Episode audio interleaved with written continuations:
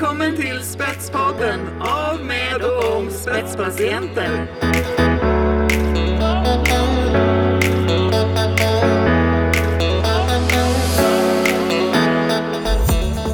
Välkomna till Spetspodden. Idag har vi ju eminent besök. Helena, vilka ska vi träffa? Men idag ska vi träffa Sara Riggare och Andreas Hellström som driver ett projekt tillsammans som heter Patientinnovatörerna. Det är väldigt roligt att ha er här. Välkomna! Tack! Tackar så mycket. Ni kan väl berätta Ehm. lite mer om er själva bara, även om vi har eh, setts i olika sammanhang och många av Spetspoddens lyssnare säkert vet vilka ni är. Så kan du, Sara, kan du inte bara berätta lite vem du är? Ja, eh, vart ska jag börja? Eh, Lång historia, kort. Från Går det? början. lång historia kort. Eh, jag är eh, spetspatient och kallar mig numera patientforskare. Och lever med Parkinsons sjukdom sedan många år tillbaka. Andreas? Andreas Hellström heter jag. Jag är forskare på Chalmers och där jobbar jag med eh, mycket kring innovation och utvecklingsfrågor inom hälso och sjukvård. Eh, Jag jobbar också mycket med utbildning för yrkesverksamma inom hälso och sjukvården i de här frågorna och sådär. Spännande. Eh, Vi har ju tagit in er här i det här avsnittet av Spetspodden för att prata om det här projektet Patientinnovatörer. Ja. Det låter ju väldigt spännande. Vad är en patientinnovatör och hur kom den här idén till och vad är det för någonting egentligen? ja, vad är det för sorts djur? Ehm, ja, vi, vi kan ju börja med att säga att det, det, det är inte en traditionell uppfinnar-Jocke vi pratar om. Utan det är mer eh, en patient eller närstående som ser systemet på innovativa sätt och vill förändra på olika sätt.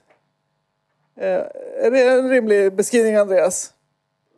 Ja, men alltså det vi eh, tar som utgångspunkt i det här projektet är ju just det här att alltså, människor som, som liksom lever med en liksom kroniskt eller långvarigt tillstånd att just ta vara på den de erfarenheterna, de egen, egenupplevda erfarenheterna att använda dem som mylla för, för innovation och utveckling. Minns ni hur den här tanken kom till? Liksom? Vad, är det, vad är det som triggar igång en idé och sen leder till... För det här är ju ett Vinnova-finansierat projekt. Ja. Chalmers eh, är projektägare. När föds tanken? Liksom? Ja, Andreas, det var på ett golv, ett konferensgolv i London, eller hur? Mm. 2017, april. 17 i. Ja, Snart fyra var- år sedan då. Ja. Ja.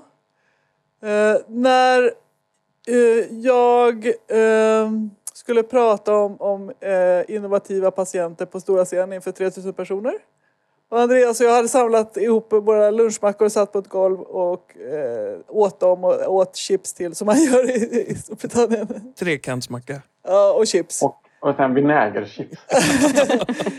Och så pratar vi om, ja men det här måste man göra mer av. För det, det, här, det är ju det här, det är ju de som använder systemet som behöver for, vara med och forma systemet. Eh, Så lite där föddes den väl, Andreas?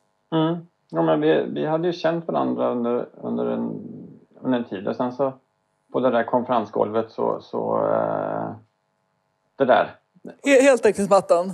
Ja precis och så bara sitta och prata lite grann om dem, så här, samla ihop de gemensamma erfarenheterna. Du har, du har din bakgrund, dina er, erfarenheter och ditt perspektiv på detta och, vi- och vi har, vi har våra eh, tankar och så här och sen så vad, vad vi ville liksom blicka framåt och egentligen där, där var det väl liksom som idén eh, idén kom till där egentligen just att, att eh, och det är väl det som är så kul med, med just, just konferenser ibland att ibland få lite extra tid, den här slacket emellan. Liksom det, är ju, det är ju på luncherna och liksom det är där man kommer på de kul, kul idéerna. Mm. Så att, eh, där var ju fröet till att just eh, slå ihop påsarna och erfarenheterna kring, eh, kring det här. Men vi, vi hade ju inte den specifika idén klar. Vi, vi kände bara att vi, vi behöver utforska någonting tillsammans. Och det Mm. var väl där det började. Och sen så fick, kom den här eh, möjligheten. Så formerades det till det här projektansökan. Och så på den vägen är det lite grann. Det, men det måste varit någonting som ni någon form av drive och energi som ni hittade gemensamt där som gjorde, för det är ett stort jobb att söka eh, pengar till den här typen av aktiviteter eller projekt. Det Ja. måste ju varit någonting som ni hade som såg framför er att det här vill vi skapa med det här. Ja, någon form av vision med det här. Eh, jo, eh, jo, Andreas jobbade ju under mellantiden här parallellt med det här med, med att bygga upp det här Kraftens hus i Borås. Ja, just det. Och jag jobbade parallellt med spetspatientprojektet. Mm. Och det var väl där de möttes på något vis som, vi, som det här projektet, Patientinnovatörerna, började. Mm. Ja, men jag tror också att det är en ganska tids, alltså här, tidstypisk fråga. Sån där. Man, man liksom, det har varit väldigt mycket att prata om. Alltså, vården har ju varit jätteduktig på att bli bättre och bättre på att bjuda in patienter och närstående i deras utvecklingsarbete. Eh, mycket av de här aktiviteterna går under samskapande eller co. Alltså allting är co i Mm. Nej, det är co-design, co-creation och allt sånt där. Och det, och det är jättebra. Vården och övriga offentlig sektor har utvecklat det här mer och mer. Men här är ju hela tiden att det som eh, inbjudan kommer liksom från, Mm. från, från vården. Och så.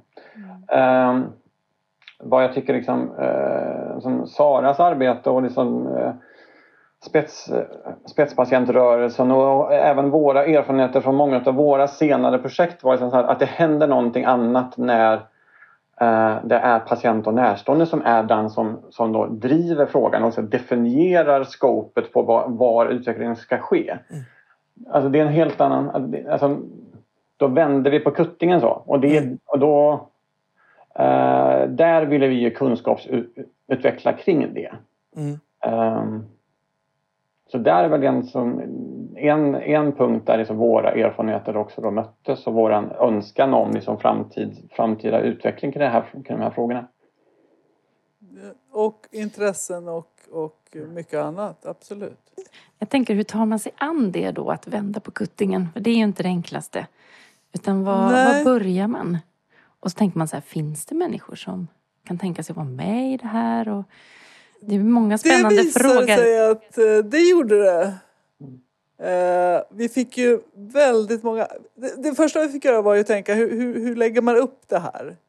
Och då insåg vi det att vi behöver ha en, en, en, en, en lagom spridd grupp med rätt a- inställning, ambition och bakgrund lite grann. Så vi la väldigt mycket tid och energi på just att hitta eh, gruppen som sån. Eh, och vi fick ju mycket ansökningar. Jag minns inte Andreas, var det ett 70-tal någonstans? 70-80-tal sådär. Ehm, Jätte... Blev lite tagna på sängen över det stora intresset så men, men eh, i, i, i sommartid, i coronatider och allt vad det var. Ja, just det. Hur mycket har det påverkat? För, för uppstarten var egentligen i början på 2020. Ja, det känns väldigt långt borta. Var, var det så länge sedan? ja, Alltså, Eller alltså, var det... Ja, där andra halvan tror jag. Alltså, Ja. Projektet började då, men jag tror att vi, vi började med gruppen efter sommaren om jag minns Mm. rätt. Men det var ändå en start rakt in i en pandemi. Liksom. Det var ju inte något som var planerat direkt. Ja. Men det blev ju naturligtvis så att som, som alla andra i hela samhället naturligtvis så vart vi ju, eh, fick vi ju reorientera oss i, det, i den nya situationen. Så vart vi ju lite, eh, lite eh, fördröjda där och, och eh, visst våran, eh, våran ursprungliga tanke var att vi skulle ju ha fysiska möten och att vi skulle liksom träffas och, och så. Och det var så som planen var men det, det insåg vi snabbt att det där inte riktigt gick. Men, men å andra sidan så tror jag det, det gjorde att vi sen då har våra träffar digitalt. Men det har också gjort att vi, att vi kan eh, ses oftare. Vi har valt att ses oftare men med, med eh, ja, en kortare pass. Då. Mm. Att egentligen så har det nog jag är, nog, jag är inte säker på att det har varit till ondo. Visst, det är något fantastiskt roligt och man saknar, man saknar naturligtvis eh, det fysiska mötet med, med människor generellt sett. Men, men det där har nog varit, har faktiskt funkat ganska bra egentligen. Det har gjort att, att eh, och, det, och det har också gjort att vi har ju en, en, eh, en väldigt stor geografisk eh, spridning också. Vi Det har möjliggjort det kanske också att kunna vara... Absolut. Ja, och, och att folk med ganska ändå jobbiga situationer ibland kan vara med eh, ändå i, i, i, i mötena. Eh, lite mi, mitt i livet liksom. Så här. Det är olika saker som händer när man är, lever med sjukdomar ofta. Mm. Eh, och, och, och jag har ju hela tiden haft den inställningen att det kanske faktiskt blir bättre på det här sättet. Det blir annorlunda men, men, men det behöver inte vara sämre nödvändigtvis. Vad förväntar ni er då? Vad tänker ni att det här är? Vad ser ni nu så här, kanske inte riktigt halvtid i projektet men nästan. Vad, vad har man för förväntningar på att det här ska bidra? Nej men det är ju som vi sa så är det väl också sådär. Först och främst är det ju en, en liksom kunskapsutveckling kring detta. Vi har ju eh, förmånen att och som har samlat personer här som har olika erfarenheter av att driva utveckling och innovationsfrågor. Och det, det är som, en, en sak som man ska tänka på också, att det, det, det kanske är lätt att tänka på att det här är personer som tänker på tekniska mojänger eller man utvecklar en app Mm. eller någonting. Eh, många av dem som sökte, eller några av dem som sökte hade, hade den typen av tankar. Men lite grann så valde vi bort det, eh, de aspekterna i det här läget. Eh, det där finns ibland etablerade system för det. Om det innefattar till exempel att, att det här ska bli en patenterbar produkt eller någonting och du ska eh, gå in i ett sådant innovationssystem så finns det förhållandevis bra riggade system för det. Men så det samlade mer egentligen frågor rörande vardagsinnovationer, hur, hur liksom livet kan bli bättre för dig och för, för andra. Och, och driva den typen av, eh, av frågor. Vi har ju i gruppen en väldigt bra spridning och, och där vi hade nästan inte kunnat lyckas bättre om vi hade försökt eh, med de som sökte och hur de har utvecklats tillsammans. För det, det har blivit en väldigt spännande dynamik i, i, i den här grupperingen. Mm. Eh, vissa har konkreta idéer som de utforskar själva och tar med sig verktyg från workshopparna och kommer tillbaka och kommer lite längre. Vissa är med, med mer för att de vill stötta omställningen eh, som hela samhället och vården är inne i. Och lite utforskande tillsammans. Eh, Och vissa är med för att de vill eh, lära sig saker för framtiden. Och det funkar väldigt bra som helhet. Vi hade eh, på begäran eh, några tillfällen med gruppcoaching för några som har konkreta idéer. Och det var så oerhört spännande att se hur de resonerar och vad, hur deras idéer växer fram. Och det är en fantastisk spridning mellan, i, i, den, i den floran av idéer också. Så det, det är så roligt att vara med och följa. Men rent konkret så, så, så ska det ju resultera i en, i en handbok för, för och då, då är det lite helst vill vi att det ska kunna vara målgrupp både patientinnovatörer eller förändringsagenter kan man ju kalla det också men också för systemet att ta vara på det här på ett bättre sätt. Ja, Så- precis. så Vem, det- vem, vem har nytta av att läsa handboken? Ja, liksom? förhoppningsvis båda delarna Ja. eh, i tanken. Så Det är det väl- bryggar åt flera håll. Liksom. Ja, vi hoppas det. Mm. Det här är väl liksom, det här är ju också kunskap, kunskap som vi alltså, samskapar under de här workshopparna. Det är precis som Sara säger här, att det blir eh, livliga diskussioner på, på forumet där eh, de flesta av de här har ju inte någon bakgrund eller liksom någon, någon som ut, utbildning i hur man bedriver utveckling innovationsfrågor utan här är någonting som vi liksom utvecklar gemensamt och liksom testar eh, strategier, modeller och, och, att, och att de fyller det här med ett innehåll och anpassar det utifrån den här situationen. Och på så sätt så, så är, är våra målsättning att bli egentligen väldigt konkreta. Att den här handboken ska vara alltså praktisk eh, inspiration, praktisk guidning för, för fler som kan tänkas ta en sån här roll att, att driva utvecklingsfrågor för sig själv och, och, eh, och för andra.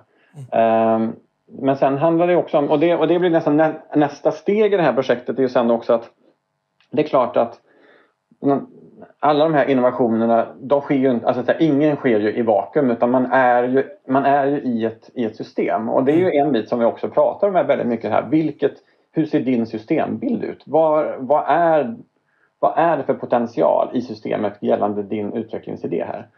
Så att eh, sen naturligtvis i, i nästa skede här så kommer vi också jobba mer med de olika aktörerna i själva systemet. Och för där handlar det också om, precis som jag sa här förut, så Alltså visst, vården och offentlig sektor har blivit bättre och bättre på att involvera och bjuda in patienter och närstående. Men, men i det här fallet när innovationerna kommer utifrån så måste ju också eh, samhällets aktörer bli bättre på att hur ska vi bemöta och ta emot eller, eller rent av aktivt suga upp de här typerna av idéerna som vi kanske inte själva har kommit på men som andra, eh, ja, i det här fallet då patient eller närstående drivna innovationer. Hur skulle vi kunna liksom, eh, suga upp så, sådana idéer? Så det här, det handlar ju om, också om mottaglighet. Mm. Eh, och så. Är det, ser, ser ni att det är ett, ett bekymmer idag? Att systemet inte är mottagligt? Eller? Vill du ha ett kort svar på frågan? Ja, jag kan, jag kan, bara ett, intressant om man tänker att det ska brygga över åt det hållet och skapa en, en ökad mottaglighet. Det är ett stort, alltså som du säger, det är ett stort grepp.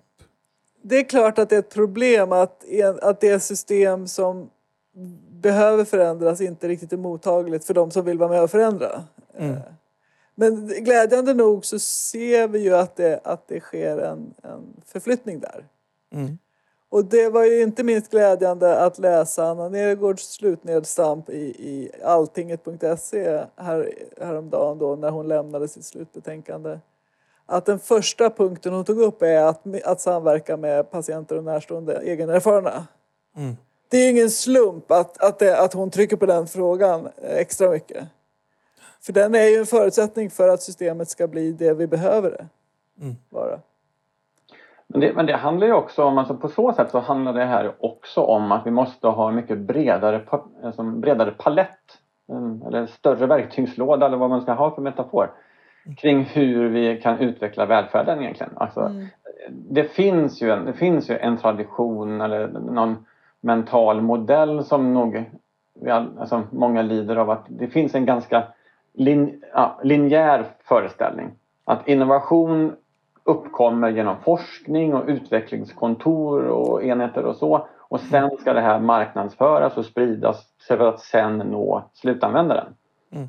Det finns den tanken om att alltså, linjäriteten är så och då, då är det naturligtvis, det finns en jättetydlig sändare och sen så är det en, en förhållandevis passiv motstånd, äh, mot, mottagare. Mm. Men, men det, där är ju, det där är ju ganska passé egentligen. Alltså, så, eh, här finns ju en kunskapsutveckling i hur vi kan driva, alltså hur offentlig eh, sektor också kan bli mer innovativ i, när det gäller användardriven innovation. Mm. Och det, så att, så att det, handlar ju, det handlar om det också, att vi måste, vi måste kunna ha, alltså driva utveckling från, från, eh, från båda flankerna. Mm. Det är inte så att den ena är rätt och den andra är fel men Nej. vi, vi måste ju, alltså saken är ju den att eh, det visar sig så att om, vi, om det är användare och närstående som, eh, som driver de här frågorna så blir också innovationen mer ändamålsenlig. Felet med den linjära innovationsmodellen är att du, är att du sen får ett, ett, ofta ett ganska stort implementeringsproblem. Mm. Mm. För du har inte involverat eh, slut, slutanvändaren tillräckligt. Vi brottas väl med att diskutera var uppstår värde och vad är värdet? Och, och, för, jag och för vem? tiden. Mm. Ja, precis. det Och, bottnar i det liksom. ja, och jag tror att det kanske också sticker i ögonen eller öronen lite för många i systemet när man säger att, att vi behöver innovationer. För jag tror att många tänker sig det Andreas säger, att det är prylar och Mm. tekniska sensorer och sånt. Men jag ser att det är mycket, mycket viktigare att, att innovera arbetssätt. Att få med det också. Och då kommer man in på det här med kulturförändring och man, man kanske måste prata om att innovera kulturen. Mm. Och, och jag har ju landat i att den här omställningen som alla pratar om eh, som är lite oklar till, till när, god och nära vård, vad det egentligen handlar om. Och jag brukar uttrycka det numera som att det är en omställning från ett fokus på vårdinsatser till ett fokus på, på individuell hälsa. Mm. Och vad, vad som är hälsa för var och en av oss är ju väldigt personligt. Och system är ju traditionellt ganska dåliga på att ta vara på individuella, eh, in, alltså individuella önskemål på det sättet. Mm. Och jag menar ju såklart inte att alla ska få precis allt de vill ha utan vi, det gäller ju att vi tillsammans som en grupp individer hittar gemensamma målbilden som, som, så att alla kan jobba åt samma håll istället för att det ska skava och gnaga och gå på konflikt på olika ställen. Utan det gäller ju att vi tillsammans förstår våra andras perspektiv och har respekt för det. Vad händer framåt här nu då? Vad, nu går vi snart in här och hoppas att vaccinationer är klara och att vi får träffas igen och så vidare. Men det kan man ju, det vet vi ju ingenting om. Men vad händer med projektet och de här patientinnovatörerna efter projektet och vad har ni för tankar om framtiden? Ja, det är många... Vi vet ju inte än vad som händer efter projektet. Men det vi vet att vi har framför oss närmast är ju att börja eh, bygga den här handboken. Och vi vet ju, eller inte än, det kommer vara ett gemensamt beslut i, i, i, i hela gruppen vilken form den kommer ha. Det kommer vara en, en, en fysisk bok men det, kanske blir andra delar i den också. Det kanske blir, det blir självklart också en pdf-version men det är ju inte, det är inte digitalisering i sig. Det är bara att göra, göra pdf av, av en pappersbok. Men vi, vi, vi är ju öppna för att det kan bli eh, nya, andra, form, andra, andra medier också. Men att det blir en gemensam produkt, det råder inget tvivel om. Och sen att vi vill också föra ut den här till världen eh, i någon slags eh, konferensmöte någon gång, förmodligen under hösten 2021. Just det. Då kanske man får chans att lära sig mer om det här. Det hoppas Ja, vi. Och den, spännande. den, formerna för den kommer ju också bero på mycket i omvärlden såklart. Men det, det kommer väl med största det kommer eh, bli åtminstone någon hybrid. Eh, att det blir inte bara fysiskt, eh, om det nu blir fysiskt, men det kommer åtminstone finnas ett digitalt element i konferensen också. Med tanke på det engagemang och det intresse som det här projektet ändå har mött så är jag också, liksom, man känner ju också en eh, stor vilja att på något sätt förvalta detta på ett bra alltså hur, hur, hur kan vi ta nästa steg kring det här? Alltså att de, de deltagare som är med i, eh, i det här projektet och alla som har visat ett sånt eh, starkt intresse för de här frågorna. Hur kan vi driva det vidare? Det tycker jag är en fråga som vi får ta, ta vid här. Ja, eh, och en ödmjukhet inte minst inför den, den, det engagemang och den, den energi och kraft som folk ändå har i det här. Och det, det skulle ju vara en dröm, och det tror jag vi kommer lyckas med på något sätt, att kunna fortsätta stötta det. Och sen får ju formerna och, och eh, omfattningen bero på andra faktorer. Men det här är för viktigt för att inte göra. Och vi ser ju fram emot att få följa er resa i detta. Mm. Och hoppas att vi kan få träffa er igen och fler av deltagarna. Och Ja, det är ju ett, en spännande period ni går in i projektet när ni börjar formulera och bygga. Så följer vi gärna med på något vis. Absolut, gärna så. Och som vanligt så lägger vi väl lite länkar om man vill läsa mer om vilka patientinnovatörer Ja, som finns och vad de gör för någonting och lite så. Det Ja. får vi koppla ihop med det här avsnittet av Spetspodden. Absolut. Ehm, lunch sa du Sara. ja jag tror det Ja. dags va? Det känns så. Varmt tack Andreas och Sara för att ni tog er tid att vara med i Spetspodden. Tack så mycket. Tack själva. Tack Ha det själva. gott. Tack så mycket. Hej då. Hej, hej. Eh, men tack till Sara och Andreas eh, för, eh, för det samtalet. Ja, vi blir väldigt nyfikna, Helena, på, på det här projektet och vi är ju till viss del i projektet men vi kommer väl att vara mer aktiva i det nu när vi får, när det kommer resultat och Ja, när det har verkligen. gått en liten tid och när det finns lite mer att kommunicera. Eh, men vi har ju någon på tråden, Helena. Ja, men det är klart vi har. Nu när du nämner det så tänker jag så här att det är klart vi måste prata med någon av de här patientinnovatörerna själva och se vad de har att säga. Så vi är jätteglada att Niklas Tide är här och eh, välkommen. Tack så mycket. Vem är du? Du kan bara börja med att berätta lite grann vem du är. Oj. Eh, ja, Niklas heter jag, kommer från eh, Sävedalen strax utanför Göteborg. Eh, har en bakgrund inom ekonomi och eh, statsvetenskap. Eh, och fick, har varit patient eh, sedan jag var 12 år gammal, så jag har varit patient ganska länge. Mm. fick då diagnosen Crohns sjukdom kan jag väl också tillägga kanske. När du var 12. Just det. Ja, precis. Så jag, Det är din resa. Ja, eller väldigt, väldigt korta versionen av Ja. den kan man väl säga. Det det är min bakgrund som patient och, så, och, och även liksom det jag gjort tidigare i livet. Liksom så då. Eh, Och nu sitter jag ju då kan man säga i en sån här väldigt stor grupp då som heter Nationella system för kunskapsstyrning i hälso och sjukvården i en av de här nationella arbetsgrupperna då, som heter NAG-IBD. Då. Så, och Crohns sjukdom är en del av de här inflammatoriska tarmsjukdomarna då, som förkortas IBD eller Inflammatory Bowel Disease. Då. Eh, Så nu sitter jag i den gruppen och sen så sitter jag även på Sahlgrenska eh, i en grupp som heter Funktionsgrupp Digital Hälsa och så är jag med i det här eh, projektet då på Chalmers med Sara och Andreas eh, som ju heter då Patientinnovatörerna. Eh, Kunskapsstyrning, jag måste fråga bara, kunskapsstyrningen, vad är eh, vad finns den och vem är det som driver det? Liksom? Jag vet ju att du, du är inblandad, Helena, du har också varit involverad på något sätt i det vid något tillfälle. Men för de som inte vet, vad är kunskapsstyrning?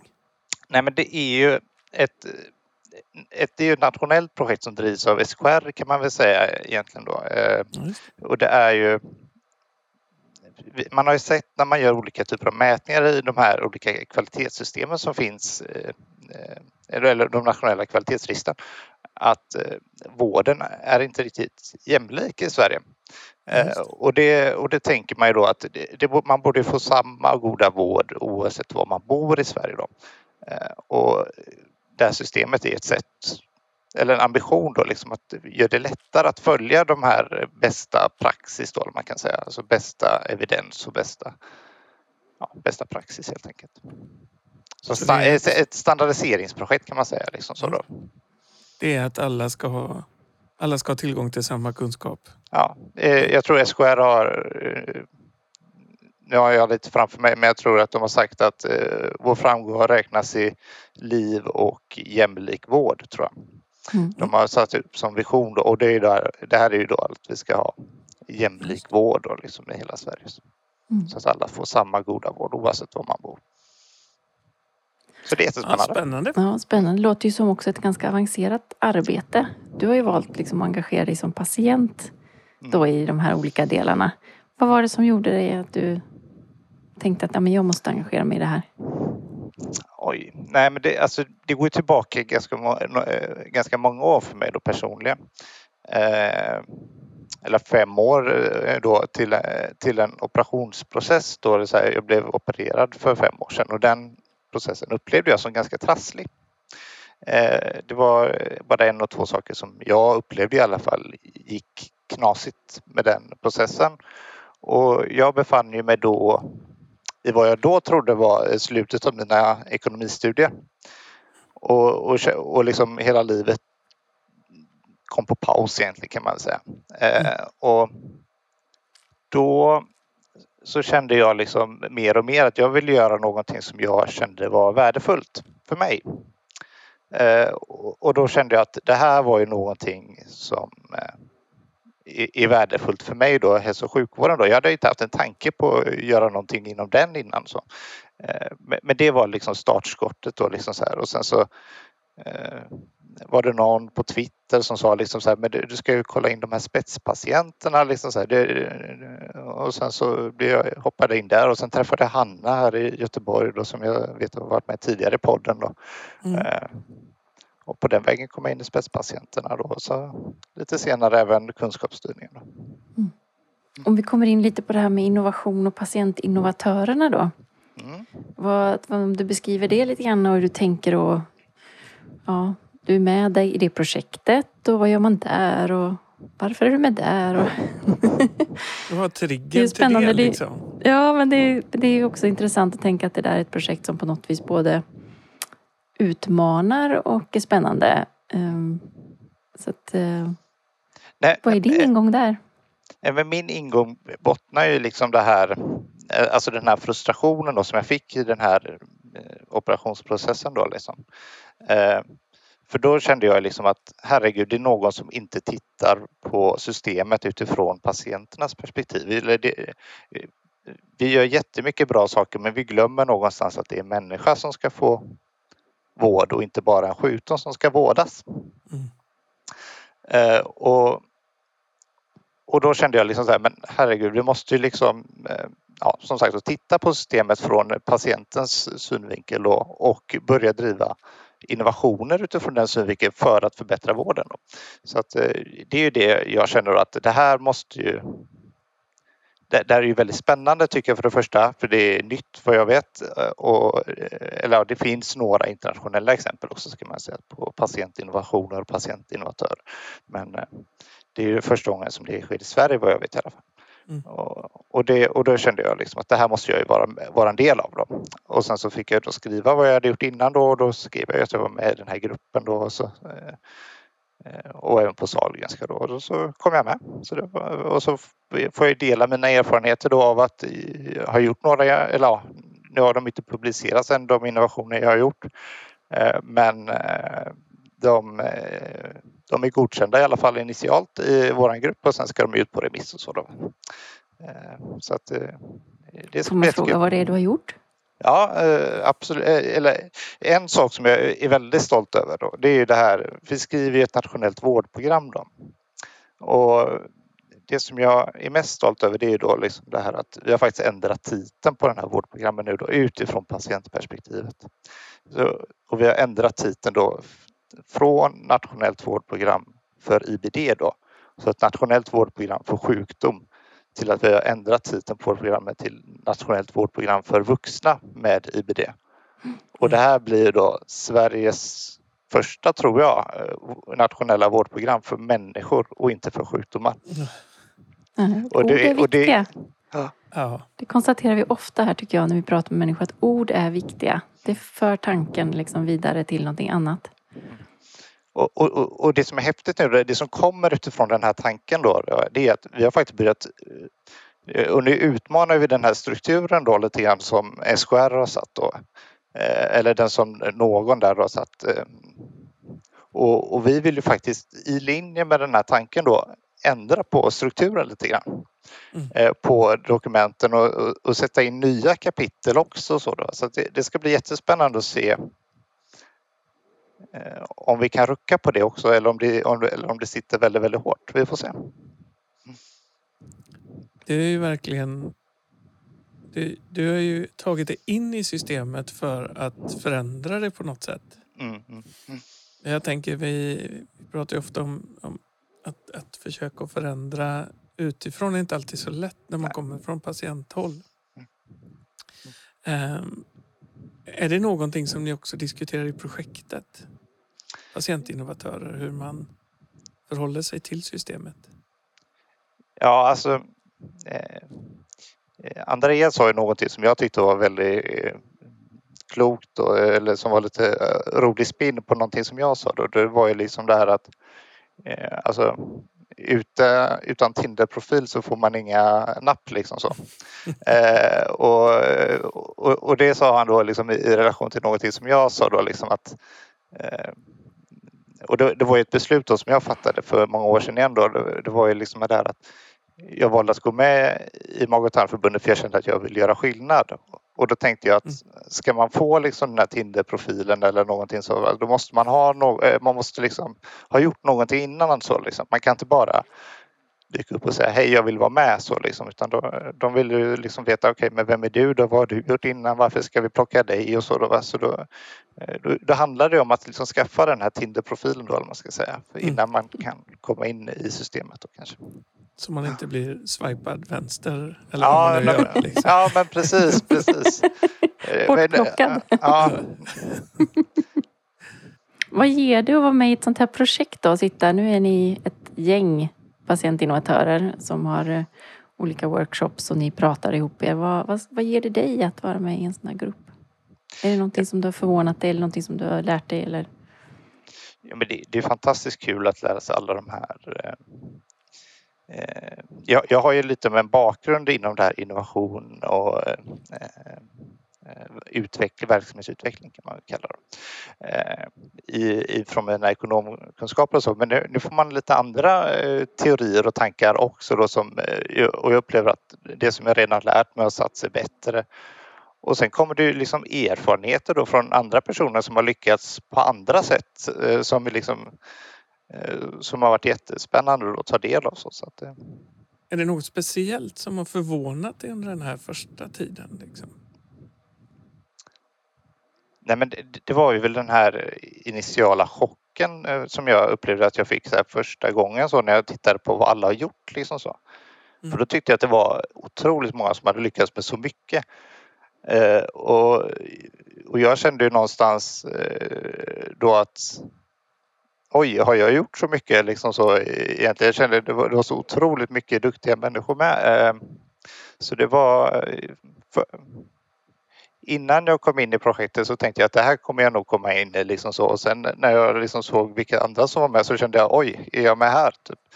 Ehm, så det var eh, Ja, det var lite så. Jag tänker på det du säger också att man när man pratar om patientmedverkan och samskapande och sådär. Alltså att det blir en känsla av att det, är små, små, små, små öar överallt. Eh, där kanske patientinnovatörer kan också bidra till att faktiskt samla den här bilden av vad det kan vara att vara patient och utveckla och förbättra. Jo, men alltså det, det behövs ju någon i de här konstellationerna och det tycker jag det behövs någon i, i vården också som förstår att när man kommer från en mottagning till en annan så, har man liksom, så är man inte helt ny eller man ska säga. Om man så. Mm. Alltså vården tror gärna att vårdmötet börjar när patienten går in genom min dörr. Mm.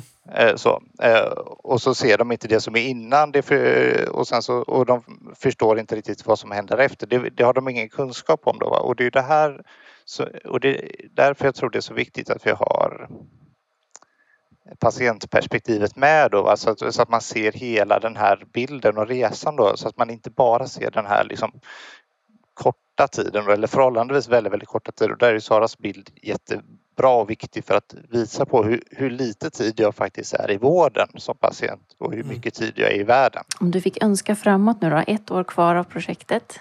Vad tänker du om du står om ett år? Om man får drömma eller önska eller vad man nu vill eller ja. hoppas. Eh, alltså jag är ju inne lite på det här med att vi måste börja fundera på att utveckla verksamheten, inte bara utifrån omvårdnadsperspektivet och eh, arbetsmiljöperspektivet och patientsäkerhetsperspektivet utan vi måste också börja fundera på hur utvecklar vi svensk hälso och sjukvård utifrån patientperspektivet. Och och för mig så känns det jättenaturligt eh, på många sätt liksom att vi har duktiga människor som jobbar med HR-perspektivet och arbetsmiljöperspektivet, patientsäkerhet och alla de här olika bitar som är jätteviktigt i hälso och sjukvård naturligtvis. Men vi behöver också personer som är duktiga på just patientperspektivet. Eh, och det och det, det, där klämmer skon lite för mig för jag upplever liksom så att vi har inte riktigt för, man har inte riktigt förutsättningar för det idag. Eh, att bli duktig på patientperspektivet för det är alltid liksom eh, jag ska inte säga att det är på ideell basis liksom så, men, eh, för det är det inte riktigt men det är väldigt ofta så att det inte är Alltså, jag har tagit exemplet i Sahlgrenska alltså jag har ju en åttiondel av tiden som alla andra har i det rummet och jobbar med mitt mm. perspektiv.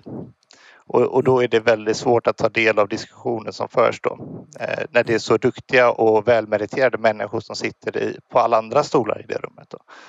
Eh, och, och, och jag är måste... du bara en, känner, för jag, jag blir så nyfiken, förlåt. Men är man...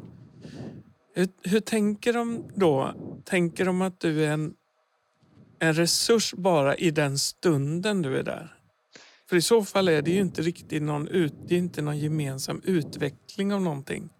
Nej, alltså, eller, eller varför blir det så?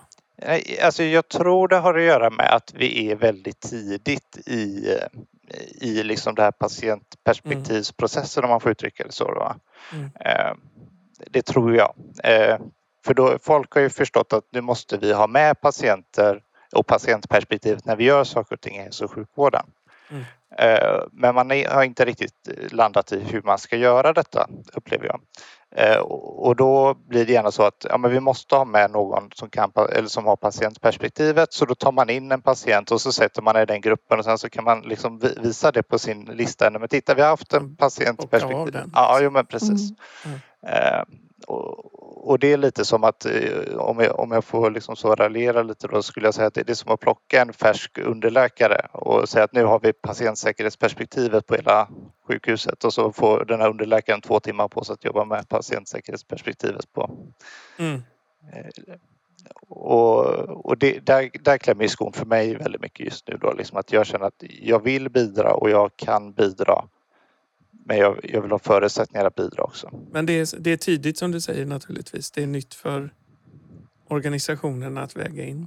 Och det, det är där jag tror det är, eller det, det är där jag tror vi är nu liksom så, och det är därför det ser, det ser lite konstigt ut eller liksom det blir lite konstigt och det blir lite varierande kvalitet på saker och ting när man gör saker med patientperspektivet. För det, alltså den personen har ju ett liv liksom och så här och kan inte sitta och tänka på de här sakerna hela tiden och så mycket som jag har gjort nu då och så mycket som de andra personerna som är med i det här projektet har gjort nu då. Eh. Men, men det blir ju väldigt, väldigt konstigt upplever jag då liksom så här när, när vi generellt sett då liksom så här, om jag får säga så då har eh, några av Sveriges mest meriterade läkare som är den här gruppen då som jobbar utifrån det medicinska perspektivet. Och så har vi mig då liksom så här Niklas då, som jobbar eh, ja, det på närmaste hobbynivå då utifrån patientperspektivet och sen så ska det bli och sen så ska vi hitta någon balans mellan olika perspektiv då. Va? Det, det är en lång uppdragslista. Ja. Går det att föra den diskussionen på Sahlgrenska?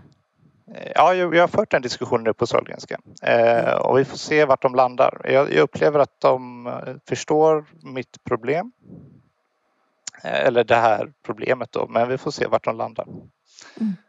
Och det är väl där man måste börja, tänker jag. Ja. Man kan inte, om det nu är tidigt och det är utveckling som pågår så kan man ju inte göra annat än att vara i den diskussionen. Nej. Så långt det är möjligt, så att säga. Ja precis och, och, det, och det, men det är det som är lite konstigt tycker jag i kunskapsstyrningen då när man plockar in patienter så då, va? För där sitter ju verkligen Alltså då sitter jag ensam, nu, nu tror jag det är liksom åtta stycken överläkare och så är det en dietist och en sjuksköterska. Eh, eh, och, Och, så, eh, och, du, och så du. och, så är det, och så är det jag och så finns det en annan patient också då finns det Mm. då, va? Men, så vi kan prata lite grann mellan oss då va? men hon har ju ett liv och jag har ju ett liv och liksom Jag har jobbat lite med kunskapsstyrning och just med patientmedverkan i kunskapsstyrning och det var ju en av de sakerna som vi tryckte på då när jag jobbade med det. Om den här rutinen från patienthåll att man skulle vara, i alla fall vara två. Mm. De tyckte att man kunde vara en. Men att man åtminstone skulle vara två personer som man kunde hjälpas åt och så. Mm. Ehm, Ja, nu, nu har vi startat en ny grupp nu, Vårdflopp då. Eh, som jag också är en del av den här kunskapsstyrningsorganisationen och där sitter, då är jag helt ensam i Vårdförloppsgruppen som skriver Mm. från patientperspektivet och då är det igen då, eh, nu- är det väl lite färre läkare då men då är det bara, då är det ju sex läkare tror jag det är. Mm. Eh, Varav alla har disputerat tror jag förutom Mm. en och så är det jag. Då gäller det Eh. att vara stark och hämta kraft någonstans och eh, våga ta ordet. det är inte så lätt. Jo, de, är fantastiskt duktiga ska jag säga, de som är, eh, är med i, eh, i de här kunskap, i, i grupperna. Liksom så, så att det, är inte, det är inte där skon klämmer. Men, det, men eh, alltså, kraven är ju väldigt höga naturligtvis. Mm. Mm. Som det ska vara på sådana saker. Liksom. Eh, och att leverera på den nivån, det är inte jag vaknar inte upp på söndag morgon och så skriver jag lite grann bara utan man får tänka till lite grann också innan. Mm. Mm. Och jag kan det, det, mig att det är fantastiskt jobb du gör där eh, oavsett. Man måste börja någonstans. Ja. Så jag tänker det är väldigt bra att du är där. Jo, jo men precis. Men, men det är det de inte riktigt har förstått tycker jag. Liksom då, att man, man faktiskt kan tänka utifrån patientperspektivet också. Det behöver inte bara vara att eh, nej, men jag, jag tycker om att ha anhörig med mig på vårdmötet så då kanske vi ska skriva att eh, alla patienter ska ha anhörig med sig på vårdmötet. Utan det. Eh, alltså, eh, eh, alltså, man, man kan faktiskt tänka ett steg längre liksom Mm. då, även utifrån patientperspektivet och inte bara utifrån alla andra perspektiv förutom patientperspektivet. Då. Mm. Eh, Superviktigt. Ja. Spännande. Har du någon mer fråga Helena som du funderar på?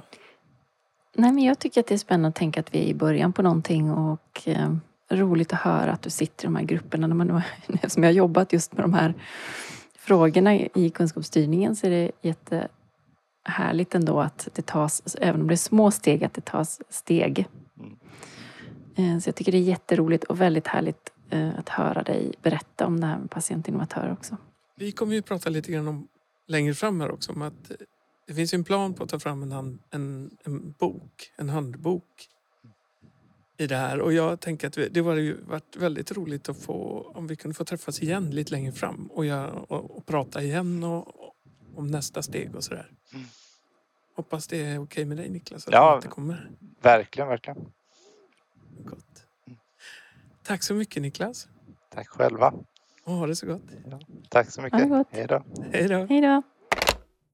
Men Helena, Niklas pratade ju också om den. Vi pratade om handboken. Just det, för Och då blir man ju patientinnovatörer. nyfiken på vad det är. Liksom. Ja, det blir man väldigt nyfiken på vad det är. Och som av en händelse igen då så råkar vi ju ha bjudit hit två designingenjörsstudenter från Chalmers för att hjälpa oss att prata lite grann om vad handlar design om och hur kan man göra en handbok för patientinnovatörer och sånt där. Så det är väldigt roligt att ha Moa och här. Välkomna! Tack så mycket. Jättekul Vilka att vara är här. ni? Det blir man ju nyfiken på. Ja. Moa, Eh, ska du börja? Ja, jag kan börja. Eh, jo, jag heter Moa Hansson. Eh, Jag flyttade till Göteborg från Laholm för sju år sedan. Och nu studerar jag då sista året på min master. Och den heter Industrial Design Engineering. Och det är på Chalmers då. Nej, vem är jag? Jag gillar eh, djur och natur och att måla och rita. Härligt. Mm. Thea då, vem är du?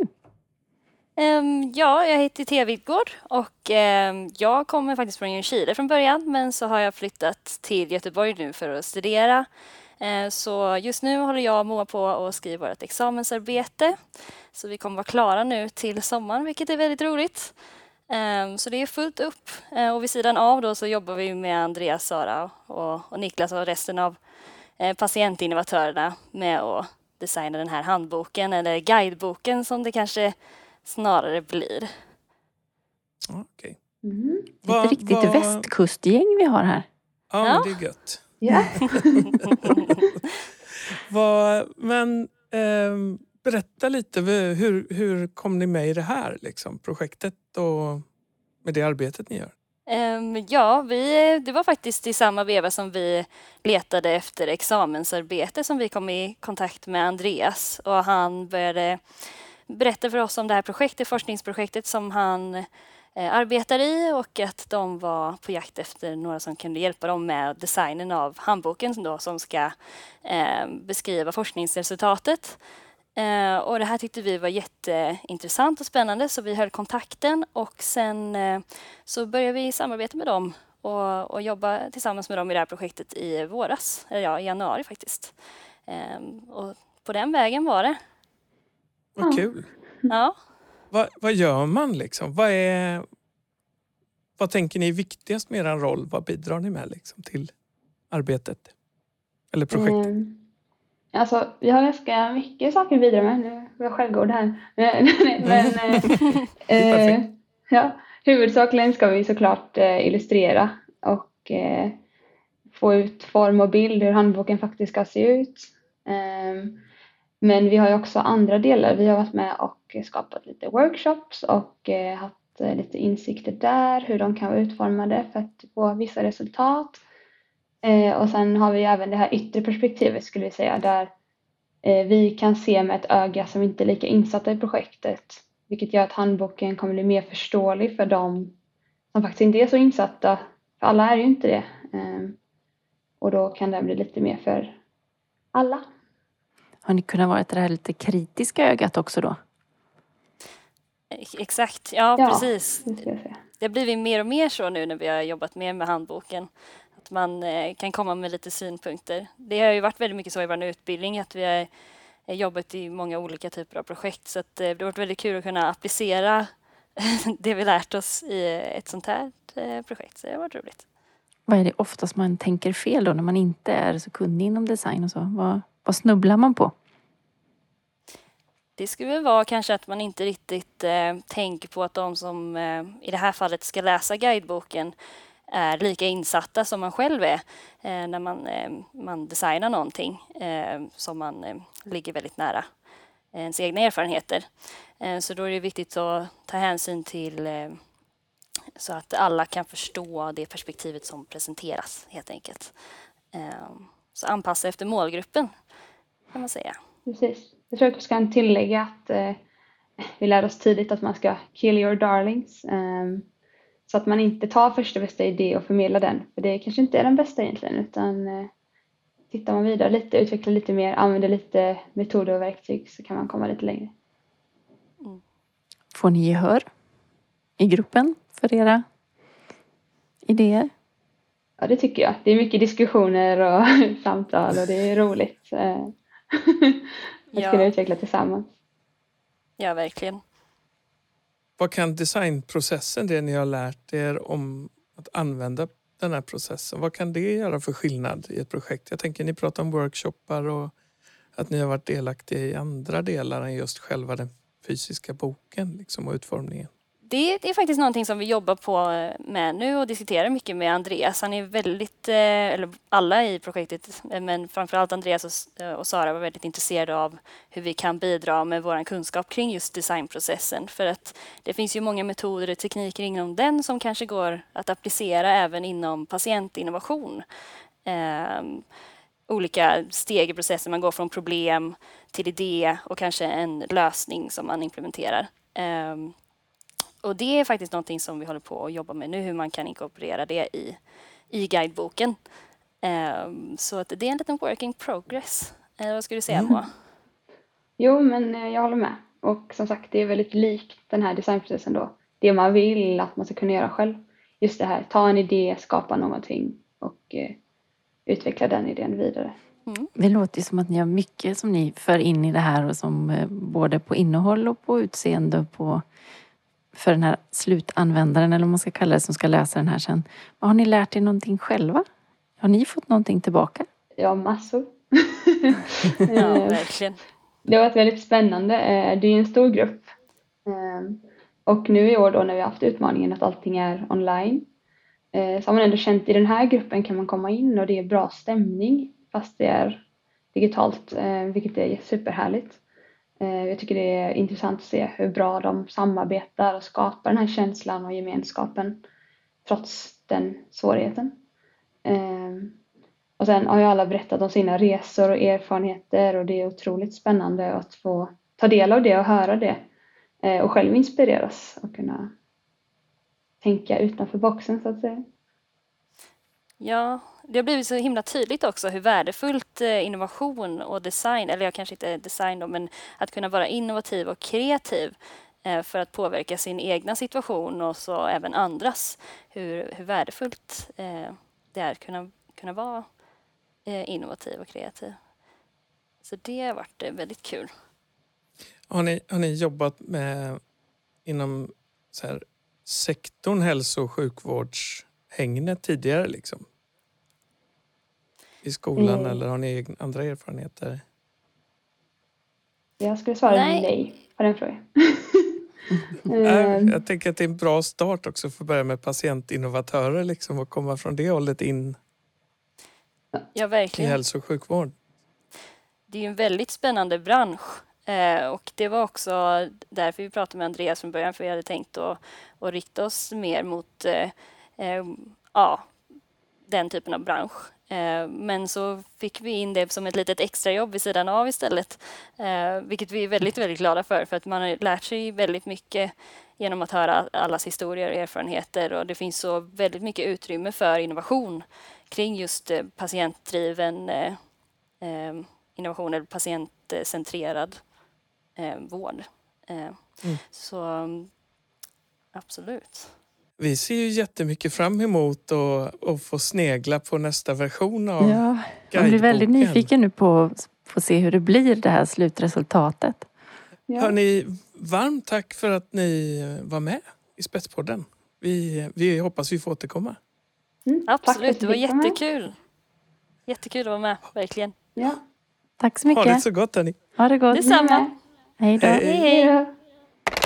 Ja, men, vad härligt att få prata med Moa och Thea, tycker Ja, jag. Det är så härligt. skönt att det där också med tillgänglighet, att de kommer in och det är så givet att det ska vara tillgängligt för alla. Det är ju Ja. skithärligt. Och våga frågasätta, vara student och våga frågasätta eh, personer som har jobbat väldigt länge inom ett fält. Ja, Det är jättebra tror jag. För jag alla. tror jag också. Att, Alla eh, skulle ha en Moa och en Thea. Och så få komma in, tänker jag också, att träffa det här gänget som är då eh, ett gäng blandning av spetspatienter och erfarna patienter men med liksom vilja att skapa innovation utifrån sig själva Mm, och sina egna bättre. sjukdomar och deras berättelser. Det finns ju inget bättre sätt att komma in tänker jag Nej, i hälso och sjukvården. Men eh, ja, Spetspodden, eh, ett Mm. nytt avsnitt Mm. till allas stora förvåning. Ja, väldigt roligt att vara igång igen. Vi säger nu med Sveriges mest oregelbundna podd. Ja, precis. Det är Men så. eh, det är också en podd. Vi pratar inte om vi inte har något att säga. Eller med folk som inte har något att säga. Nej, Nej, är. Men eh, ja, dags att avrunda Ja. tror jag.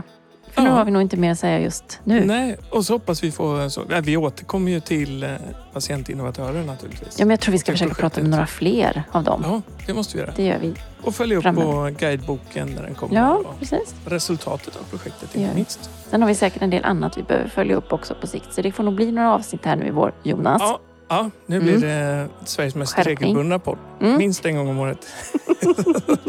du, eh, jättegott att se dig Lena. Mm, ha det så gott. Och eh, varmt tack till ni som lyssnar på Spetspodden. Mm. Ni som varit med. Hej då. Hej då!